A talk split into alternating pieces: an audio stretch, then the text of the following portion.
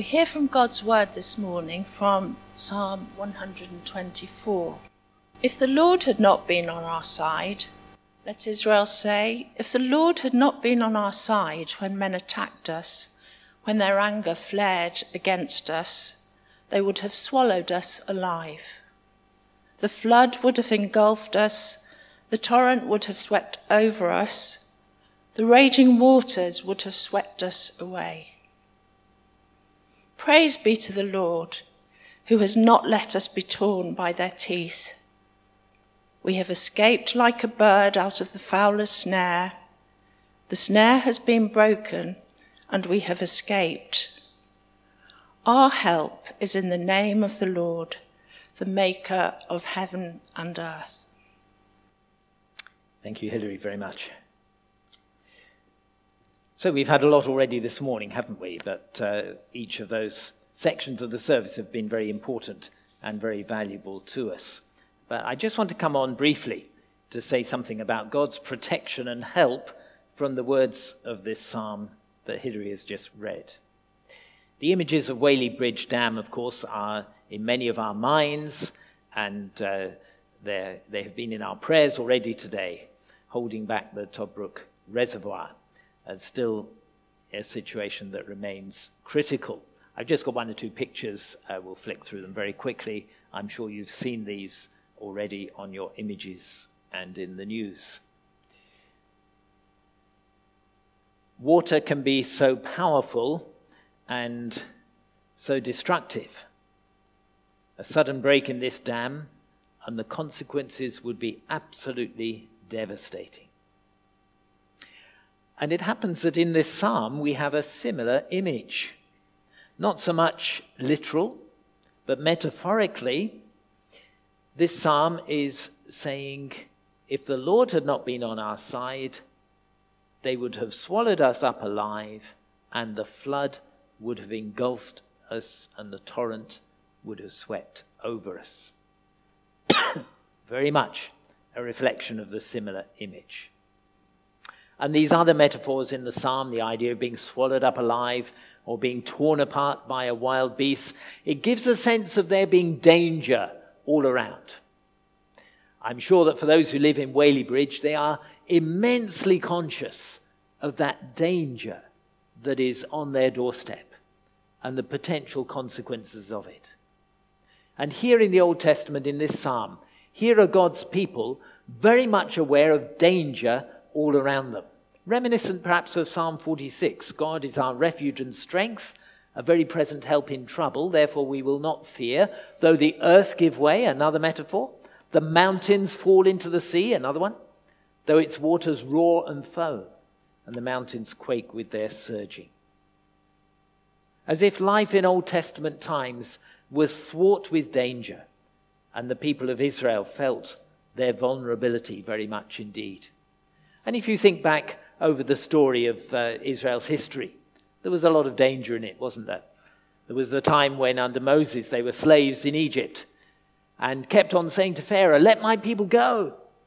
And Pharaoh refused to let them go. And then the whole episode of the plagues. And then with the crossing of the Red Sea, as they were being chased by the Egyptian army, the period of uh, wandering in the wilderness, and the need for food and water, uh, and very much a landscape which was fraught with dangers. The entry to Canaan, which was a country that was already well occupied, and therefore the battles that had to be fought. Israel as a nation were constantly being attacked by armies. It was probably the Philistines who were particularly in mind in the background of this psalm. But their sense of danger was real, but also their sense of God as protector was a very vivid reality. They really believed that God kept them safe from their enemies. If you like, the David and Goliath story was being lived out not just once, but every day. They were constantly, as a nation, faced with Goliath. And as David, they were firm and strong and believed in God's protection. This psalm is another of the Psalms of Ascent. I said a little bit about Psalms of Ascent generally last week. It's a block of Psalms from 120 through to 134, and they're generally considered to be sung by the people of Israel as they were making their way up to the temple for one of the great uh, festivals through the year, great annual festivals, three or four each year. And that steep climb, it was a climb not only uh, towards Jerusalem, but also once they got into Jerusalem, a climb up through the city and another climb up onto the Temple Mount. And that constant climbing over a long period of time. And whilst they climbed, they sang. And these songs were an expression of gathering together their life and faith. Last week we looked at Psalm 130, that journey from despair to hope. And now we look at Psalm 124, another that they would have sung at the same time, recognizing that God was their protector. If the Lord had not been on, their, on our side, they were saying and singing, if the Lord had not been on our side when people attacked us, they would have swallowed us up alive. The flood would have engulfed us. The raging waters would have swept us away. The danger was there, but the Lord was on their side. If we come into the New Testament, we find a very similar concept, particularly in a very familiar passage in Romans chapter 8 and verses 31 through to the end of the chapter. What then shall we say in response to this, writes the Apostle Paul? If God is for us, who can be against us? Who can be against us? Again, the sense of danger around. But if God is for us, who can be against us? He who did not spare his own son, but gave him up for us all, how will he not also, along with him, graciously give us all things? Who will bring any charge against those whom God has chosen? It is God who justifies. Who then is the one who condemns? No one. Christ Jesus, who died, more than that, was raised to life and is interceding for us. Who shall separate us from the love of Christ? And then he identifies some potential dangers. Shall trouble, or hardship, or persecution, or famine, or nakedness, or danger, or sword.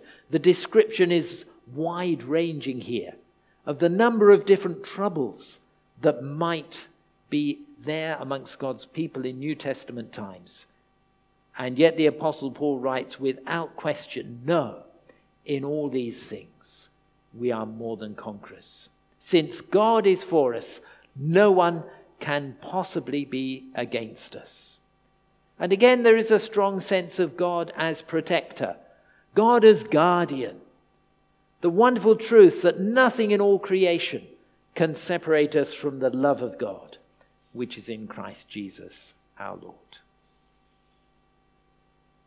Now, in these sermons on this block of Psalms that we're using just for a few weeks in the summer as we pause in our main series at the moment on Welcome, Love, Challenge, Grow, as we just take this little pause and look at a few of these Psalms, uh, there's a book that has been particularly valuable for those of us who are speaking on these Sunday mornings, and it's by Eugene Peterson, the author of The Message, uh, the translation of the Bible, and it's called A Long Journey in the same direction.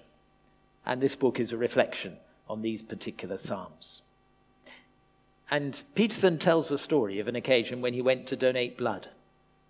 And the, as the nurse was filling up the usual questionnaire to make sure that there was no reason why blood should not be donated, one of the questions was Do you engage in hazardous work? So Peterson answered yes. He was wearing a dog collar at the time, so it was pretty obvious that he was a pastor. The nurse said, I don't mean that kind of hazardous, and promptly answered no on her questionnaire. In what sense is living the Christian life hazardous?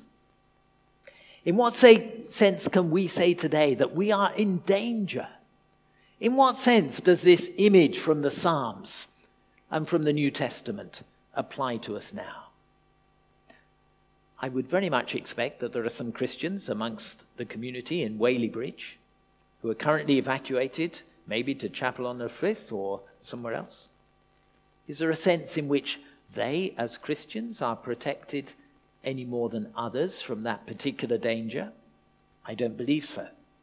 We trust and pray that the whole community will be kept safe, that their homes will remain intact, and we pray for those who are working tirelessly to make that dam safe. Here is a community in danger, and we trust for God's sovereign work in the needs of that community. But there is, I believe, a particular sense in which the challenge and danger of living a distinctively Christian life in a predominantly non Christian society bears upon all of us. Quoting Peterson again in a world where nearly everything can be weighed, explained, quantified, subjected to psychological analysis and scientific control, I persist in making the center of my life a God whom no eye has seen nor ear heard, whose will no one can probe. That is a risk. There is an element of danger as we put God right at the center of our lives in a world where everyone else has other values. Peterson goes on to say, before this day is over, I may have to deal with death, pain, loss, rejection. I don't know what the future holds for me, for those I love, for my nation, and for the world. Still, despite my ignorance and surrounded by tinny optimists and cowardly pessimists, I say that God will accomplish his will and I cheerfully persist in living in the hope that nothing can separate me from Christ's love. That is dangerous living. There is an element of risk in our putting all our hope and trust in God and in Jesus Christ. We are in danger of rejection, danger of misunderstanding, danger of unfulfilled dreams, and for some of our Christian brothers and sisters across the world, in danger of direct persecution because of their faith. One of the biggest challenges is living well in Christian community and handling the differences among us with grace and love. So that when people who are not part of the Christian community look at us, they see something different. Confident Christian discipleship is a risky journey. It's living with constant and steady conviction about our victory in Christ, but living, if you like, on the edge of defeat all the time because there's danger. And it is not easy. So, what does God's protection and help really mean today? From this psalm, I believe it tells us very clearly that the God who helps us is the God who made the heavens and the earth. God, our creator, is God, our helper. He did not just make the physical structure of the universe, He created human life. He watches over His creation. What better person to help us navigate the challenges, the potential dangers of wholehearted Christian living than the one who put us here in the first place. God, our Creator, is our helper. And if we bring in the New Testament message from Romans 8, we can also say that Christ, our Redeemer, is our helper. If God is for us, who can be against us? He who did not spare his own son, but gave him up for us all, how will he not also, along with him, graciously give us all things? And that's better translated since God is for us, who can be against us? Because God is for us, no one can be against us. And the evidence is that God graciously gave his own Son to die for us. And therefore, having done that, He will give to us what we need. And He will protect us as we come to Him. The gift of Jesus is the guarantee and the means whereby God is able to protect us and help us today. So, our Creator is our helper. Christ, our Redeemer, is our helper. And I know this feels a little bit like a formula, but I think we should also say that the Holy Spirit is our helper because that's in the Bible as well. It's very clear in the words that Jesus said in John 14, from verse 15 If you love me, keep my commands, and I will ask the Father, and he will give you another advocate to help you and to be with you forever the Spirit of truth. The Holy Spirit is our helper.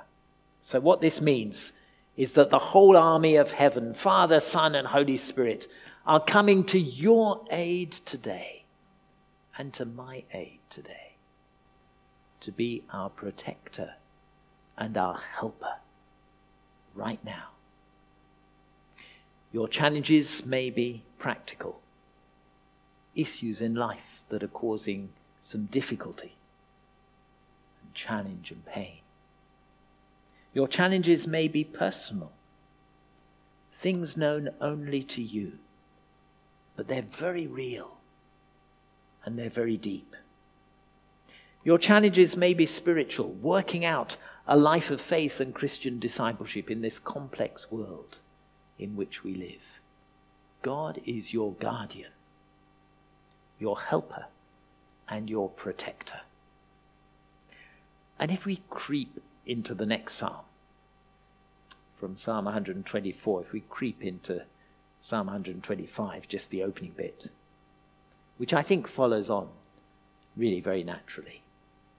Those who trust in the Lord are like Mount Zion, which cannot be shaken, but endures forever. And then there's this wonderful picture as the mountains surround Jerusalem, so the Lord surrounds his people now and forevermore. I've made quite a lot of the fact that Jerusalem is a city on a hill, and you climb up and up and up to get to the city and to get to the temple.